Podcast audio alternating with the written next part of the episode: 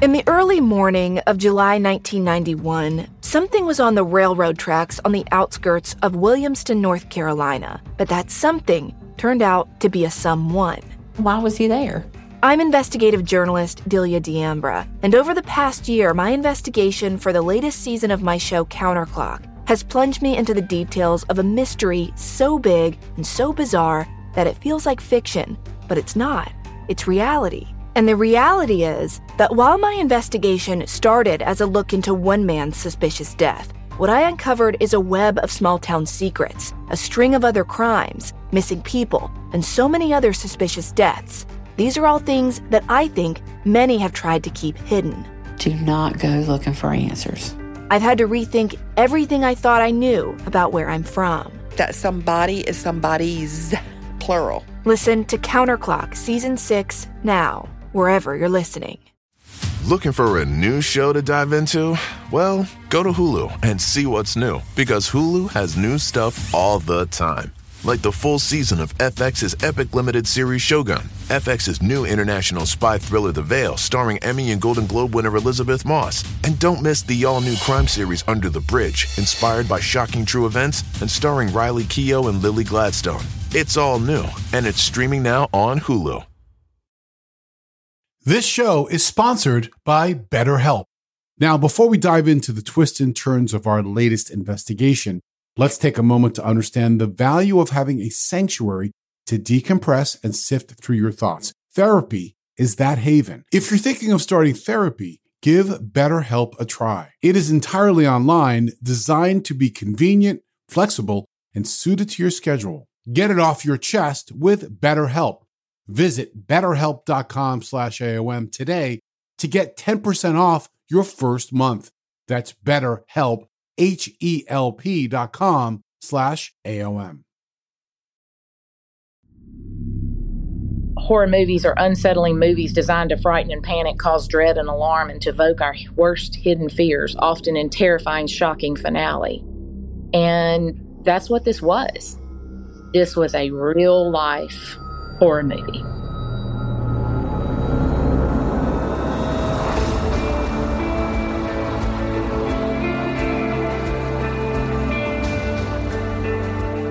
I'm Scott Weinberger, investigative journalist and former deputy sheriff. I'm Anna-Sigga Nicolazzi, former New York City homicide prosecutor and host of Investigation Discovery's True Conviction.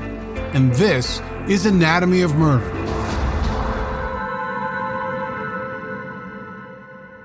I wanted to start today's story really with a question. What do you consider evil? Have you ever really thought about it? Now, the textbook definition reads someone who is morally reprehensible, sinful, wicked, someone who enjoys harming others. And by the end of today's case, you may find yourself adding a few more descriptions to that list.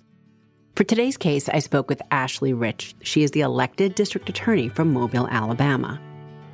I was born and raised here in Mobile, put myself through law school. I got a job clerking while I was taking the bar to watch criminal trials and I just fell in love with what they were doing and how they were wearing the white hat and doing the right thing and I've been the DA now for two 6-year terms and I'm currently running for my third 6-year term. Today's case takes place in Citronelle, Alabama, 2016. And while there are many people involved with this story, we're first talking about two couples. The first couple is Joseph Turner and his wife Shannon.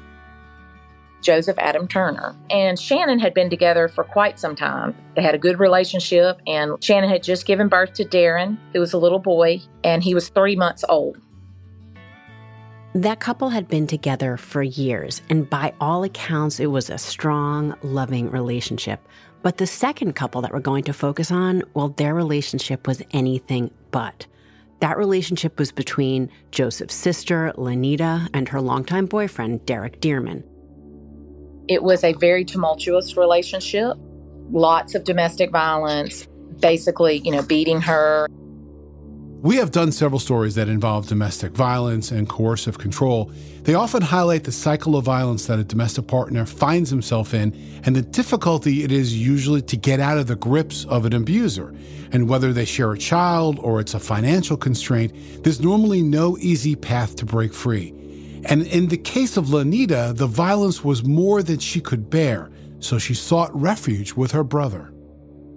And she called her brother and told him that she didn't want to live with him anymore. And so her brother picked her up and brought her back to his house, and she was allowed to stay in that blow up mattress in her brother's house, along with all of the other occupants.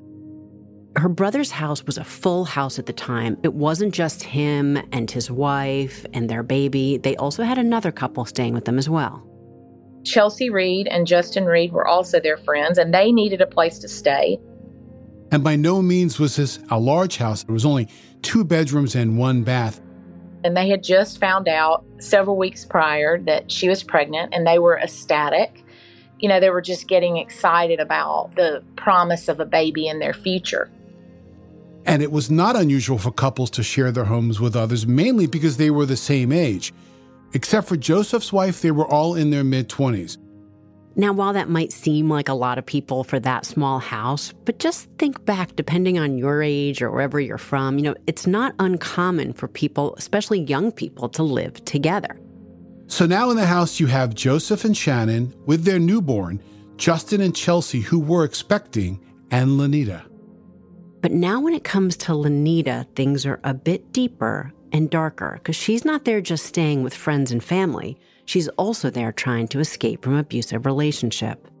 But Derek still persisted, constantly asking to be let in and even asking to stay there as well. And they let him come to the home because while this relationship had been tumultuous and Lanita was trying to get out, it's that cycle of violence that we've talked about, and unfortunately, most of you know and have at least heard about all too well. Because even the abused, they want to believe it's going to get better. So her brother and the others in the house, they let him come over, but they just didn't want him to stay. And he just wouldn't take no for an answer. And so he kept showing up on the property. The relationship between Lanita and Derek was always pretty contentious. It was a volatile relationship fueled by drug use and a really nasty temper. It started with marijuana when he was 16. Then he stole from his mom drugs.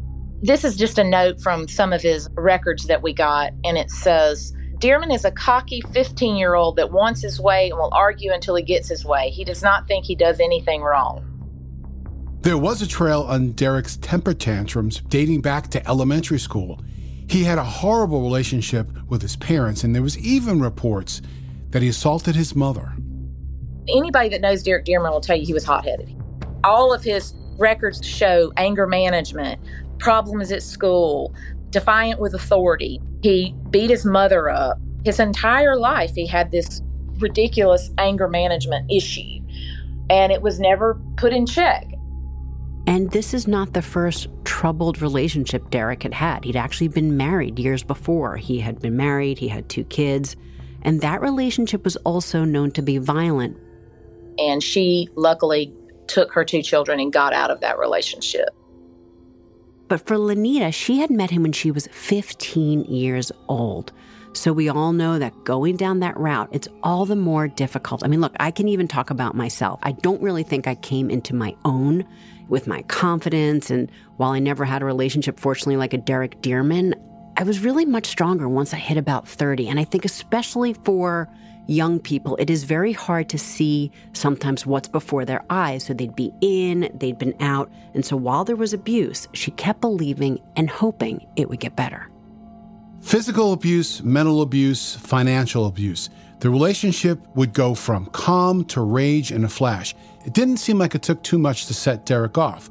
The cycle had been going on between this couple all the way from when they had started almost a decade before. I think many of you out there may be asking why would Lanita stay with somebody like that for so long?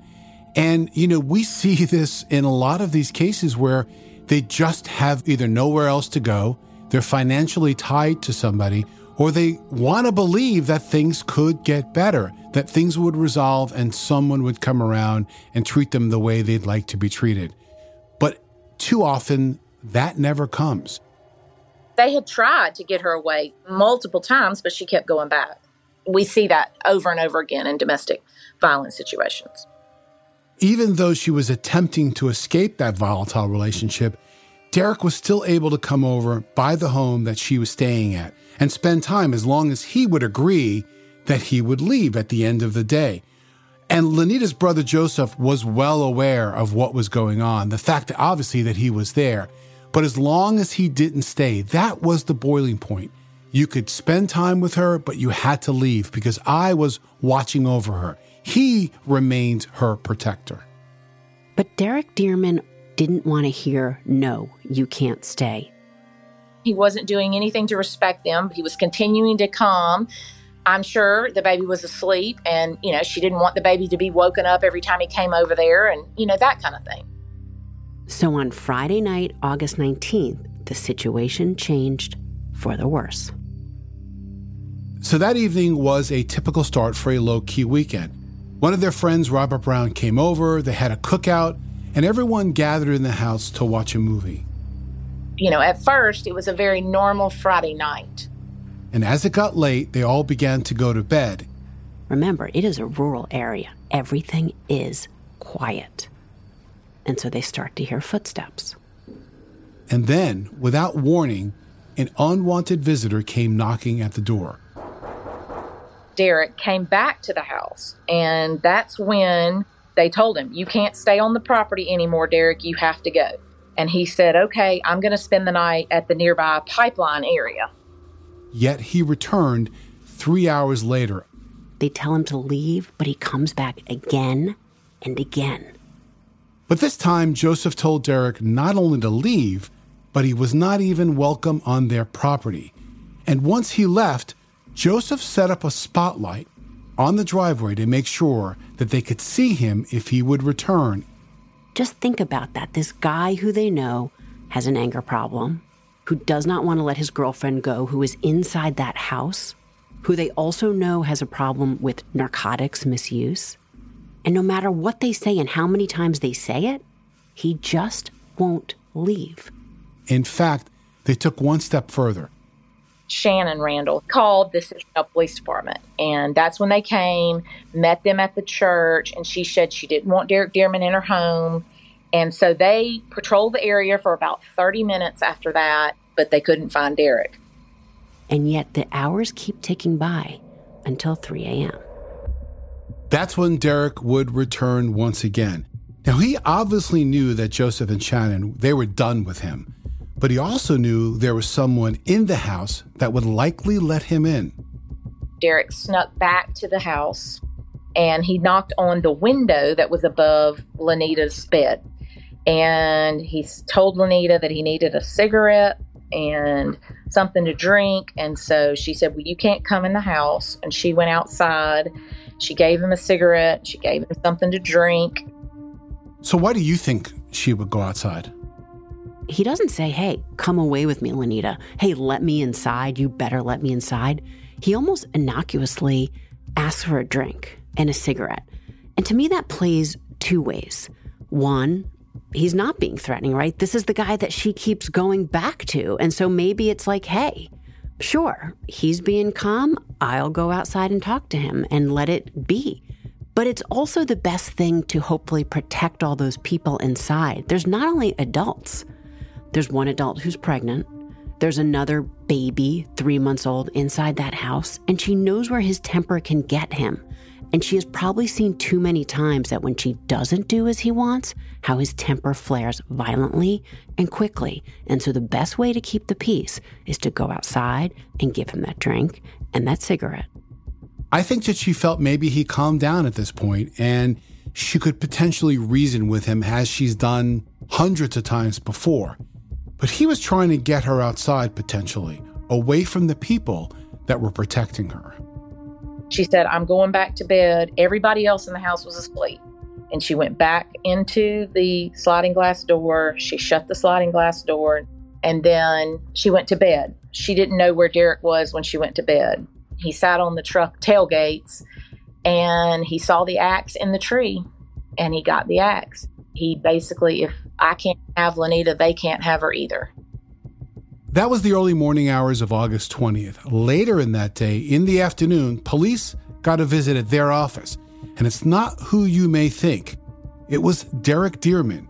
It was about 30 miles away across the state border that Derek walked into a Greene County Sheriff's Office in Mississippi, telling deputies at the front desk he wanted to turn himself in. Standing in the lobby with him was his father, who had convinced him to do the right thing. He said he was there to turn himself in on outstanding warrants for failure to pay child support. They searched at the Greene County Sheriff's Station for those outstanding warrants and they came back. There were no warrants found. Derek Dearman's response to the dispatcher was, Well, that's another day to fish. But his father had other plans, telling him that he needed to admit that he had just committed murder in Citronelle, Alabama. And so while police hearing that right away took him into custody, they didn't know what to think. While he's just admitted to a crime, so that gives them probable cause for arrest, you have to know whether the crime actually happened.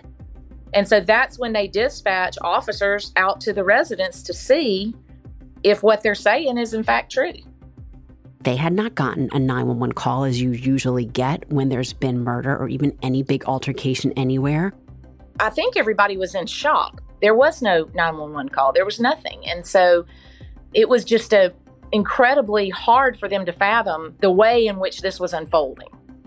And not only did law enforcement go out there, but it didn't take long for Ashley Rich, the elected DA, to go out there as well it is really important for prosecutors to go to the scene to see exactly what's transpired because our job is to communicate that to a jury. And it's hard to do that if you never have visited the scene or you don't know the real dynamics of the scene. Citronelle, Alabama, it's the northern border of Mobile County, which is the oil capital, Alabama, but it is a small town and remote. You know, hearing about it, you can only think about almost like you're stepping back in time. Citronelle is a very rural part of our county. And so it was very difficult to even get to the house because it was down an unmarked dirt road where you had to traverse basically on the side of a couple of fields. And I can almost picture what Ashley Rich describes as she pulls up to that home in Citronelle by the time I got there, the word had spread through the community just rampant because it's just such a small community and everybody knows everybody. And there were family members already there trying to figure out what in the world had gone on, you know, in that house.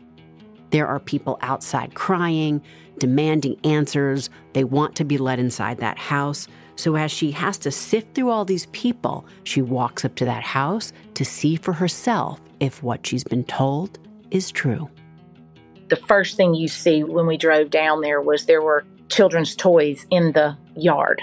Anytime you see that, you know that there's an innocent child that has been traumatized, obviously, by the events that have happened. And it's going to be relevant to what they found inside to describe this house in and of itself. It is a small one story house looks like it was built either in the 60s or the 70s. There's a small porch out in front. There's the sliding glass doors that we've been talking about. But it almost looks like the type of place that you couldn't go in the front door without seeing what's already out the back. It was daytime when they began the crime scene search. As they walked in, they found a body lying face down just inside the living room area with his neck over the threshold of the door and his body inside the living room. He had been chopped with the axe multiple times and then he had been shot. He chopped him in the jaw, the forehead, the right lateral eye, and the top of the head. He was Robert Brown, the friend that had just come over the night before to spend time with his friends.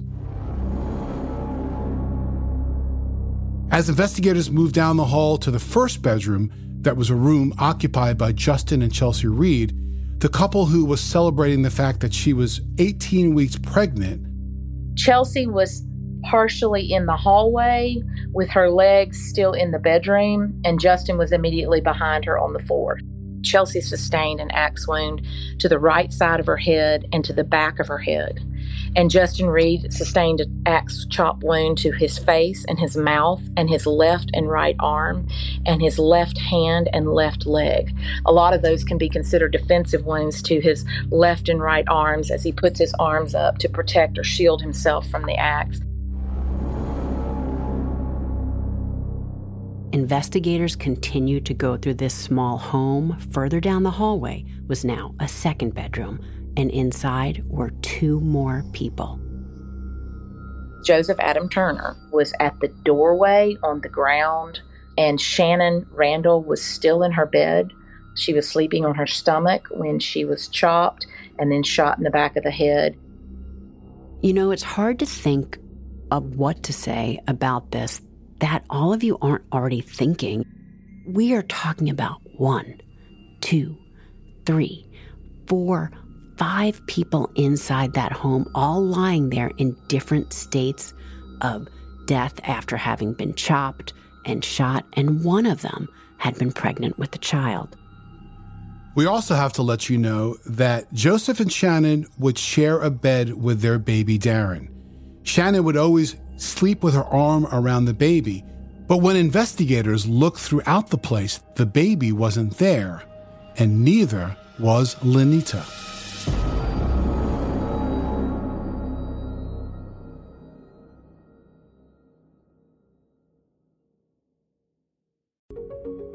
Every day is a great day when you're not worrying about your appliances and home systems, and that's what you get with an American Home Shield warranty. Unexpected breakdowns like a leaky faucet or a faulty water heater won't break the bank with an American Home Shield warranty because covered repairs and replacements are taken care of, just like that. Choose a plan that works for you and your budget, and then it's simple. When a covered item in your home breaks, contact American Home Shield and their trusted and qualified pros will fix or replace it based on the coverage limits in your agreement. Don't worry, be warranty. Right now you can take 20% off. Go to ahs.com slash AOM now to save 20%. That's ahs.com slash AOM for 20% off any plan. American Home Shield. Don't worry, be warranty. See ahs.com slash contracts for coverage limits, including limit amounts, fees, limitations, and exclusions. New Jersey residents, the product being offered is a service contract and is separate and distinct from any product or service warranty which may be provided by the home builder or manufacturer. Busy parents have enough on their plates without adding your children's homework to the list as well.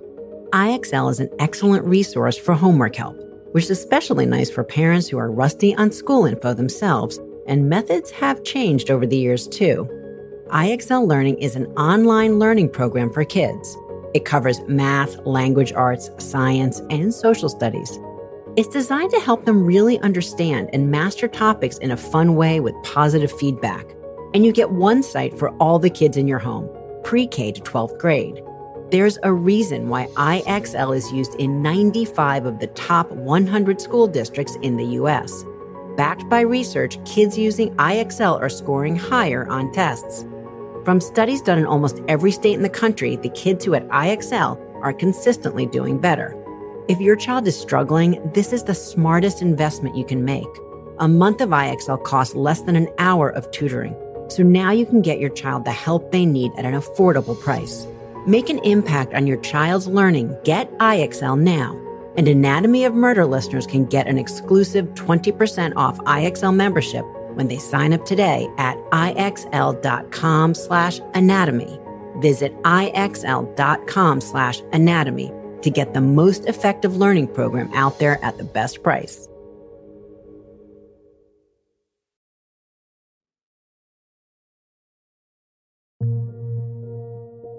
You know, as member of law enforcement and prosecutors, we're trained to, to, be able to process these scenes both in a criminal sense and a psychological sense. But, you know, these take a piece of you every time you have to walk through a house of horrors like this well, it was the worst crime scene I'd ever seen. And I've seen a tremendous amount of crime scenes and I've seen a tremendous amount of blood spatter. But this scene was so involved with the numerous axe blows to each individual victim, following it up with shooting each of them with a firearm. You know, in every crime scene, it's important for the lead investigator to conduct a scene assessment. And, you know, that's doing an initial walkthrough, determining without too many people walking through the crime scene what items that may be in plain sight could have evidentiary value. Really, a tremendous amount of care needs to be done to almost treat each room as an individual scene, but then take that 10,000 foot view and try to determine exactly what happened. It was determined that both weapons that were used, the 45 caliber handgun and the shotgun, were already in the house when Derek Dearman walked into that house holding an axe. And it was also determined, which is horrific to even say this, is that all of the victims likely survived the axe attack only to be executed with a handgun and with a shotgun to get the job done. Where is Lanita? Did she escape and she's still somewhere there hiding? Did Dearman get her out of the house and has now done something with her, but she isn't inside? Or did she get out of the house before he was able to do anything at all? Was she alive or dead? And how about the three month old baby that had been lying between his parents as this massacre unfolded? Investigators were able to piece together what had happened to Lanita, and it is an unbelievable story. In graphic description, Dearman detailed his moment by moment, room by room, victim by victim attack. He broke into the sliding glass door. That woke up Robert Brown, who was sleeping right by the door in the recliner, and he started chopping with the axe. Then he proceeded down the hallway, attacking next Joseph and Shannon. Derek says, I hit him with an axe, then Shannon, then went to Chelsea and Josh's room and killed them with the axe. Then Justin and Chelsea. But Justin armed himself with a 45 caliber handgun, and Dearman wrestled that weapon away and shot Justin in the throat. And that's what woke up Lanita Lester. Meanwhile, back in the living room, Robert Brown had gotten up from his chop wounds. He was able to stand, and Derek Dearman shot him behind his right ear and that's when he fell through the glass of the sliding glass doors. Lanita grabbed the baby.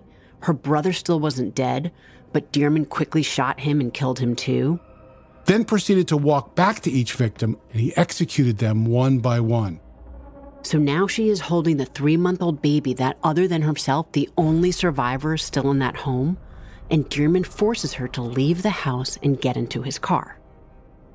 And they fled the scene she holding the baby, the baby covered in blood.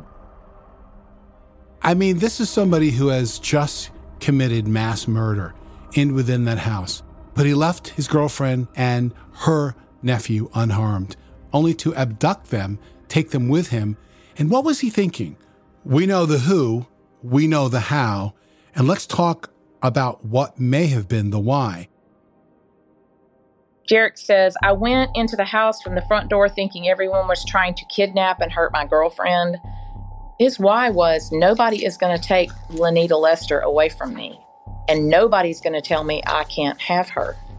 Her brother came and took her away from me. I'm going to do whatever it takes to have her by my side. That's his motive. So, where do they go from there? You know, for Dearman, he is off to the races and his mind is probably racing, like what to do next, but he at least has that object of his affection back. And I can only think that when it comes to Lanita, while she is probably dazed, shocked, confused, she's probably also incredibly scared. So is going to do exactly what he says. Lanita was already aware of what Dearman was capable of. So I believe she was clearly in survival mode, especially having her nephew along with her. Could Dearman act out and take both of their lives? I believe she felt he could. So for her, it was to do anything she can do to convince him that she was not going to turn him in, but also she was looking for that opportunity to break away from him. Derek Dearman drove to his sister's home in Greene County, Mississippi, which is a neighboring county over in Mississippi. And they got there around 7 a.m. Derek Dearman made up a story and told his sister that the blood on the hands and his clothing was from them hitting a deer. And as a result of them hitting a deer, that's why they were in Shannon Randall's car. They didn't have any baby supplies and they didn't bring, you know, of course, diapers, formula, or anything to care for the infants. So they left her house, went to a truck stop, and purchased baby supplies. And so, why didn't she try to escape? The places that they went were very rural places not somewhere where she could run and get help. But she's now also holding this baby, this innocent three month old child. And so if she tries to run and takes the child and he gets to her, what is he going to do to her and then to this child? She's probably in shock. So her behavior to someone who has never experienced seeing six people brutally murdered, she's not going to act the way a normal person would act. The couple would head another 30 minutes down the road to Dearman's friend Scott's house. He wasn't there, but his parents were. And at that point, Derek had been up all night. So the decision was to leave Lanita's nephew with Scott's parents. The next stop was to go to Scott's trailer, which was nearby, and Derek and Lanita would go to sleep. And I know some of you may say, wait, what? They went to sleep? Well, we've all heard that killers often can go to sleep after they have just taken lives. It's almost like that high, that release is done, and they're just exhausted, and yet their mind is calm enough to go to bed. But for her, whether she actually slept or not, who knows? But remember, if she is going to wait until she thinks she has a chance of making her escape, well, she is going to game it out and time it out. And for right then and there, the best way for her to keep herself safe was to go to sleep beside him. After leaving Scott's trailer, Derek and Lanita, along with her nephew, headed to Dearman's father's house. And it was at this time, while Dearman was talking to his father, that Lanita saw a potential opening to make a break. Now, this is where it gets really crazy.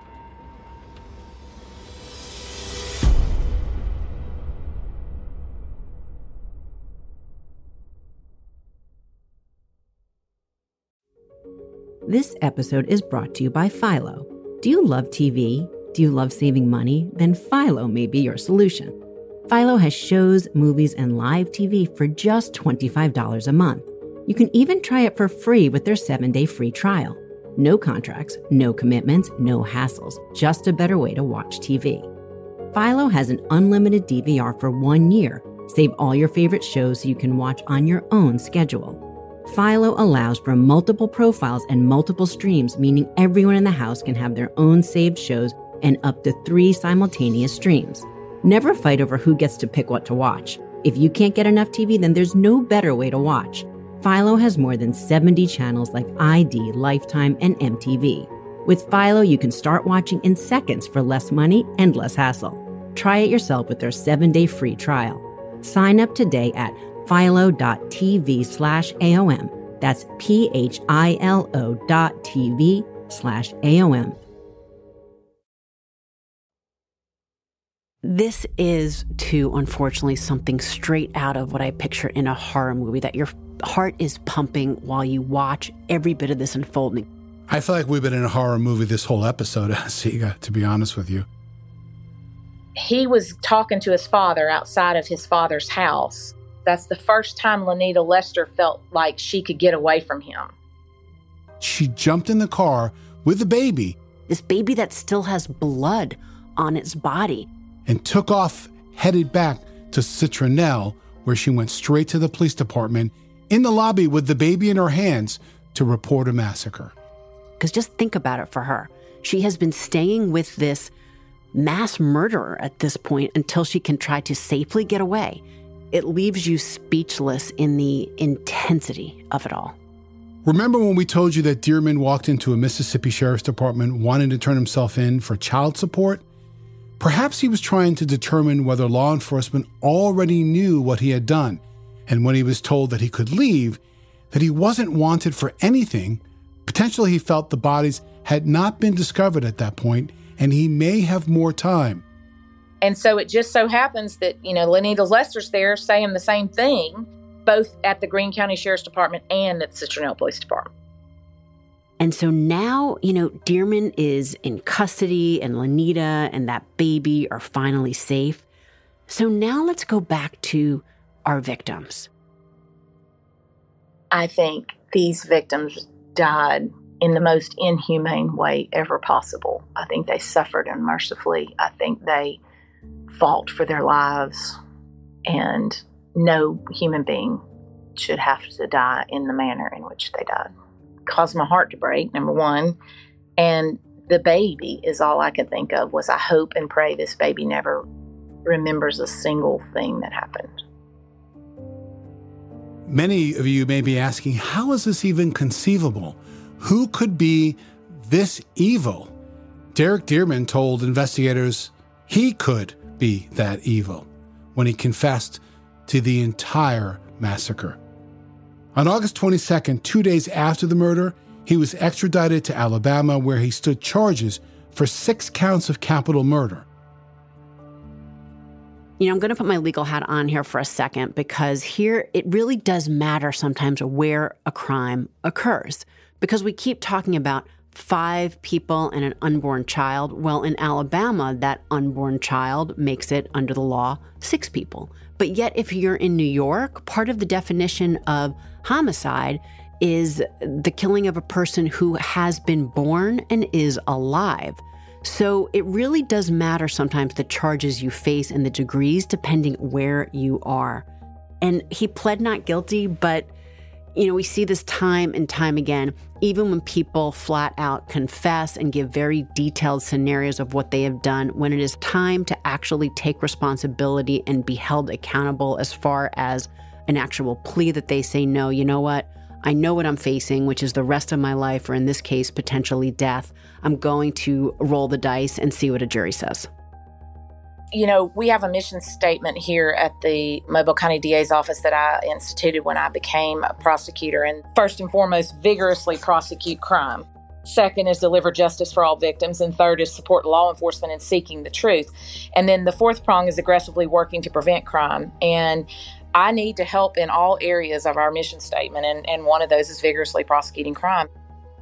You know, an elected district attorney, they have so many obligations, but to still get in there and try cases as she does, well, that is a whole nother skill set. And from someone who tried cases for as many years as I did, I find it almost hard to fathom doing everything that the elected has to do, but still trying cases as serious as this most electeds with a staff of 80 employees don't try cases. But I knew as a former prosecutor on the murder team and drug court team and various teams, I knew that if, as the elected, I, I stopped trying cases, I would pretty much die on the vine. So I think it's important that I lead by example. And so I, I still do, still get in the courtroom.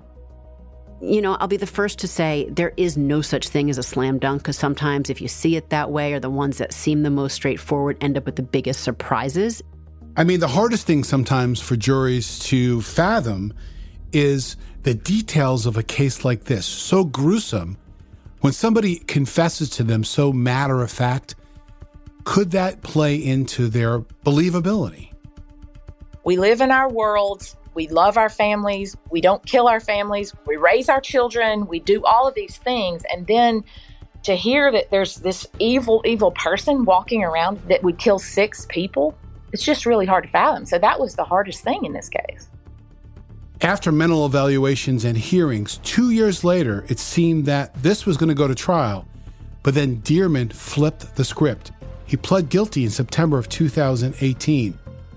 But even though he pled guilty, it doesn't go as you would expect. Dearman would still have to stand trial, and he may have a way out.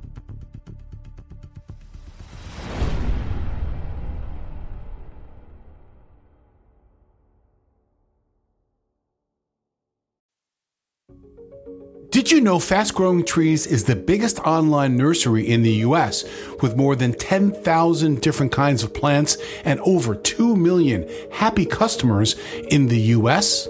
They have everything you could possibly want, like fruit trees, palm trees, evergreens, houseplants, and so much more. Whatever you're interested in, they have it for you. Find the perfect fit for your climate and space. Fast Growing Trees makes it easy to order online, and your plants are shipped directly to your door in one to two days.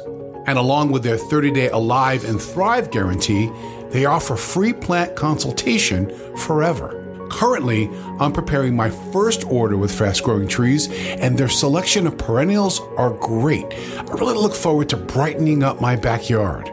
This spring, they have the best deals online, up to half off on select plants and other deals. And listeners to our show get an additional 15% off their first purchase when using the code ANATOMY at checkout. That's an additional 15% off at fastgrowingtrees.com using the code ANATOMY at checkout. Fastgrowingtrees.com, code ANATOMY. Offer is valid for a limited time. Terms and conditions may apply.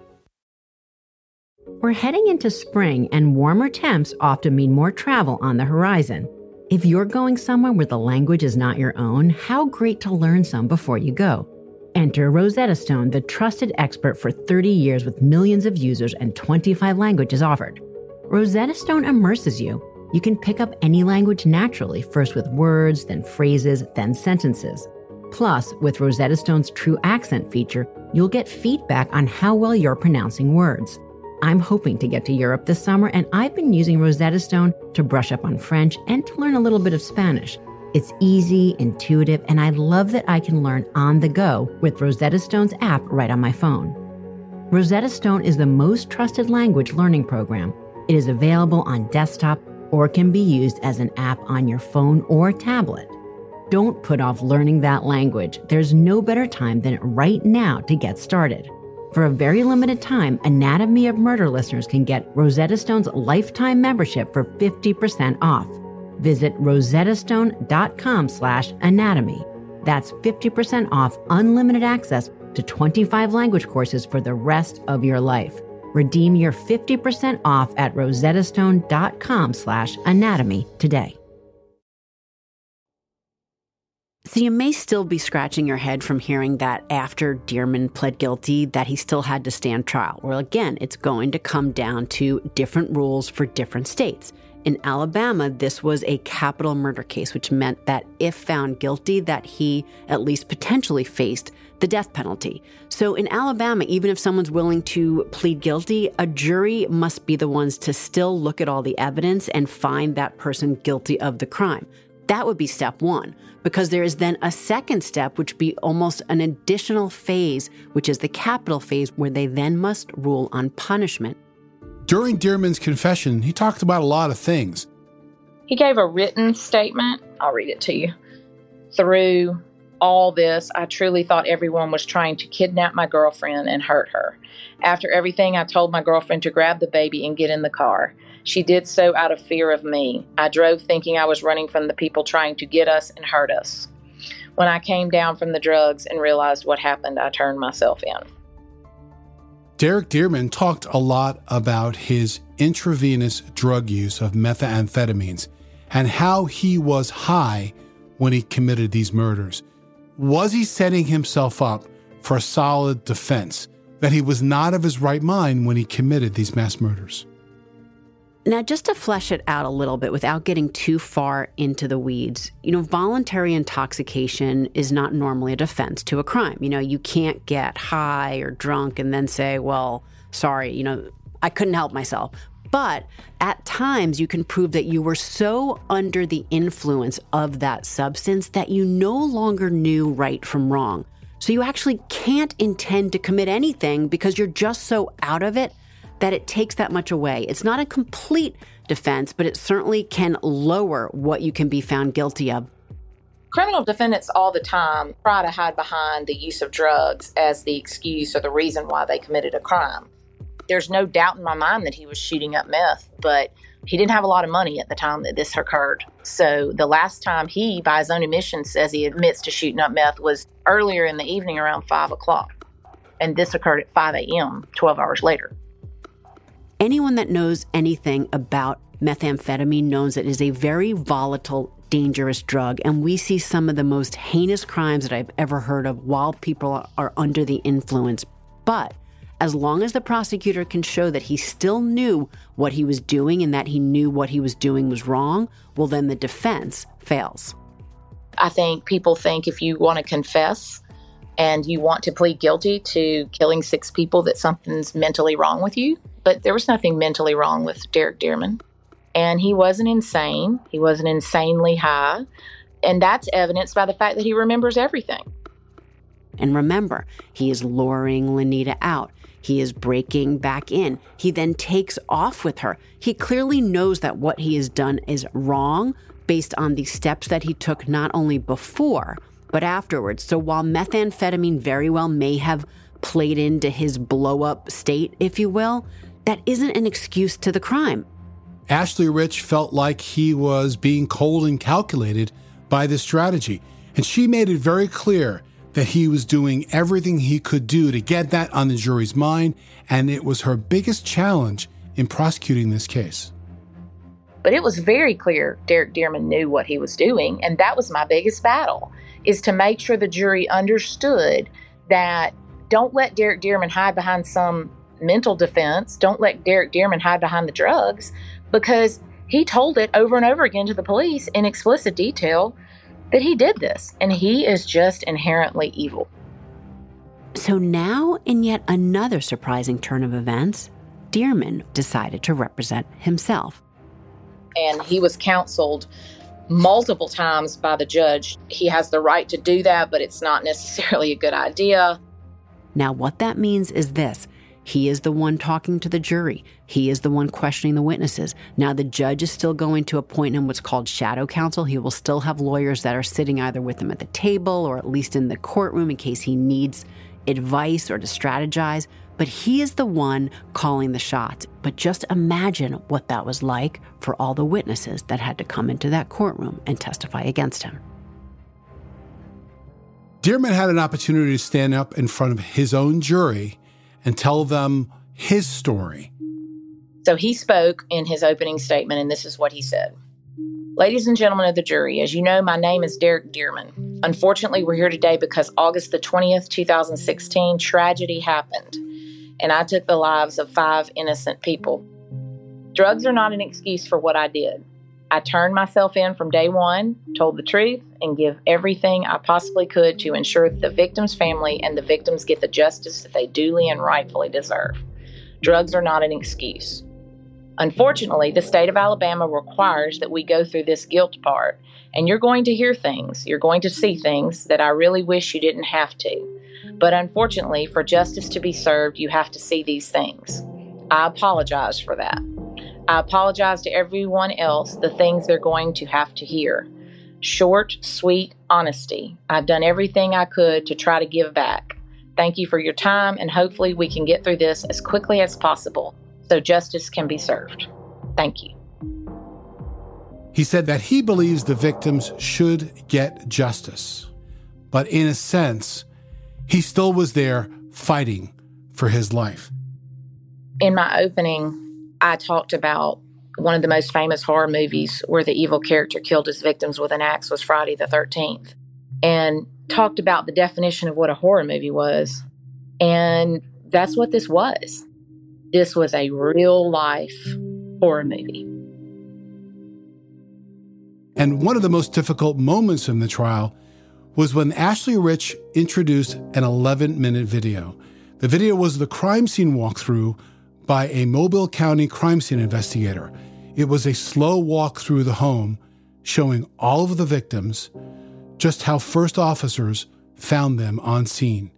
And it was reported that during that video, Derek Dearman never glanced up at the screen. Ashley Rich was indeed able to show this jury that drugs weren't the reason for these murders. While he may have been fueled by them, it was his need for control and dominance that caused him to go into that home and massacre all these people. And the jury agreed. Derek Dearman was found guilty of 12 counts of capital murder, guilty of two counts for each victim of the murder during the course of a burglary, and murder of two or more people. And even after they find the defendant guilty, they have to go into a sentencing phase of the trial. And in that sentencing phase of the trial is where we present the aggravating factors of why he should receive the death penalty. And the defense presents mitigating factors or things why he should not receive the death penalty. And so, what happens at this stage, normally you can't talk about an accused background or things that they have done before. There's only certain circumstances that you can say things on their behalf. But this is exactly where all that comes in.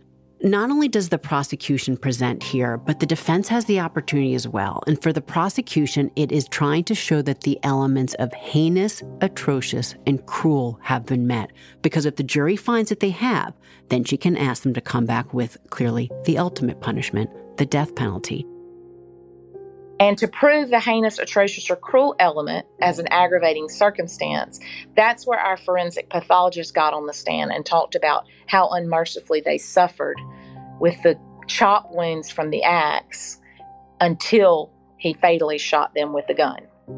And the jury returned a penalty verdict of 12 to 0 and recommended the death penalty. So while sitting on death row, Derek Dearman penned a letter to Ashley Rich. And we're not going to talk about the contents of that letter because we really don't want to give him any more attention.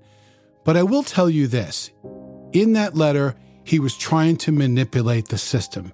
And to me, this was just another failed attempt by Derek Dearman to be in control. At the top of the podcast, I talked about the definition of the word evil. And I know most of you who are listening to this have a definition on their own of what Derek Dearman did that day. It's not only the lives that he took, but it's what he did to the people who survived. I think about what he did to Lanita. She had gone to this home seeking safety and in the end, she ended up watching her brother and all these people die. While she continues to live and she survived, in a way, he destroyed a big part of her that day. She saw this happen, and I don't think she'll ever, well, I know she'll never be the same.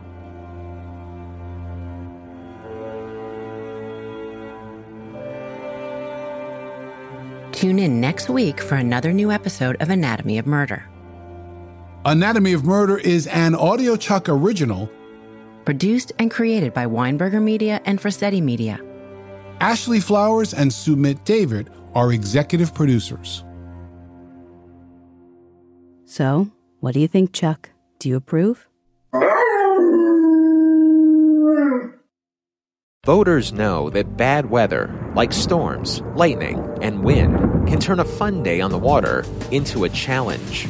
But what if you had satellite delivered weather data giving you the full picture of what's around you, even when you're offshore and out of cell range? With SiriusXM Marine, get up to date weather and fishing info directly on your boat's display. Plus, you can add SiriusXM entertainment. Visit SiriusXM.com/slash marine to learn more. People think the new fresh fragrances from Glade are fresher than fresh, like creator Kate. This Glade Orchid Neroli candle is so fresh. It's like fresh as watching a sunrise in Santorini. Yeah, I'm gonna need more of those. Explore the new Glade Fresh collection today.